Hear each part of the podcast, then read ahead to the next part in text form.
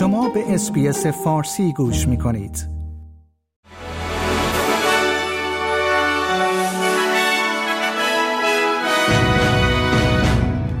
درود بر شما شنوندگان گرامی نیو سرد هستم و پادکست خبری روز دوشنبه 24 جولای سال 2023 میلادی را تقدیم حضور شما می کنم. تونی برک وزیر کار می‌گوید پیشنهاد جدیدی از سوی دولت فدرال تضمین می کند که نیروهای پار وقت یا همان کژوال که ساعات کار منظمی دارند در صورت تمایل به یک نقش دائمی تبدیل شوند. دولت در حال پیشبرد اصلاحات بیشتر در زمینه اشتغال است. این موضوع کارفرمایان را مجبور می کند که به حدود 850 هزار نیروی پار وقت کار دائمی پیشنهاد دهند. افراد مجبور نیستند این پیشنهاد را قبول کنند و می توانند به عنوان یک کارمند پاره وقت باقی بمانند تا به جای دریافت حقوقی مانند انوال لیو و مرخصی تعطیلات درآمد اضافی ساعتی دریافت کنند. یک گزارش جدید نشان می دهد که تعداد خانوارهای بیشتری نسبت به هر زمان دیگری در تاریخ استرالیا در استرس مسکن شدید قرار دارند در حالی که نیاز به مسکن اجتماعی در بالاترین حد خود قرار دارد. کمپین ملی مسکن Everybody's Home از داده های یک نظرسنجی 750 استرالیایی استفاده کرده و تخمین زده است که دو سوم استرالیایی ها در حال حاضر استرس مسکن را تجربه می کنند. این کمپین دریافته است که افزایش استرس مسکن که به عنوان صرف بیش از سی درصد درآمد برای مسکن تعریف می شود استرالیایی ها را به محدودیت های مالی خود سوق می دهد.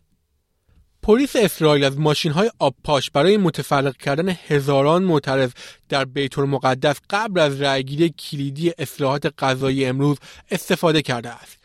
ده ها هزار اسرائیلی که خواستار لغو اصلاحات غذایی پیشنهادی دولت بودند در های این شهر با احتزاز ها و زدن ها صف کشیده بودند.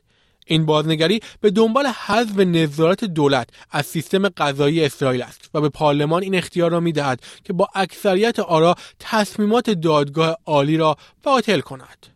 کریتاپو آلن وزیر دادگستری نیوزلند پس از متهم شدن به بی احتیاطی در رانندگی و امتناع از همراهی با یک افسر پلیس پس از تصادف رانندگی در حال مستی از سمت خود استعفا داد این حادثه عضو پارلمان 39 ساله حزب کارگر را وادار می کند تا در حرفه سیاسی خود تجدید نظر کند. پلیس نیو ساوت برای هر کسی که اطلاعاتی درباره ناپدید شدن 20 سال پیش روز هارورز ارائه کند 750 هزار دلار جایزه تعیین کرده است. خانم هاول آخرین بار در آوریل 2003 در حال راه رفتن به سمت خانه دیده شده بود. دولت آلبانیزی سرمایه گذاری نظامی نزدیک به 10 میلیارد دلاری را برای تقریبا دو برابر کردن ناوگان هواپیماهای هرکورس نیروی هوایی سلطنتی استرالیا اعلام کرده است. این سرمایه گذاری 20 هواپیمای جدید هرکورس را از سازنده لاکهید مارتین خریداری می کند و به نیروی هوایی اجازه می دهد ناوگان دوازده هواپیمای فعلی خود را بازنشسته کند.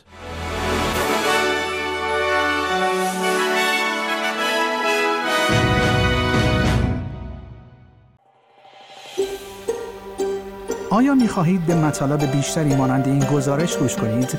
به ما از طریق Apple Podcast، Google Podcast، Spotify یا هر جای دیگری که پادکست های خود را از آن می گیرید گوش کنید؟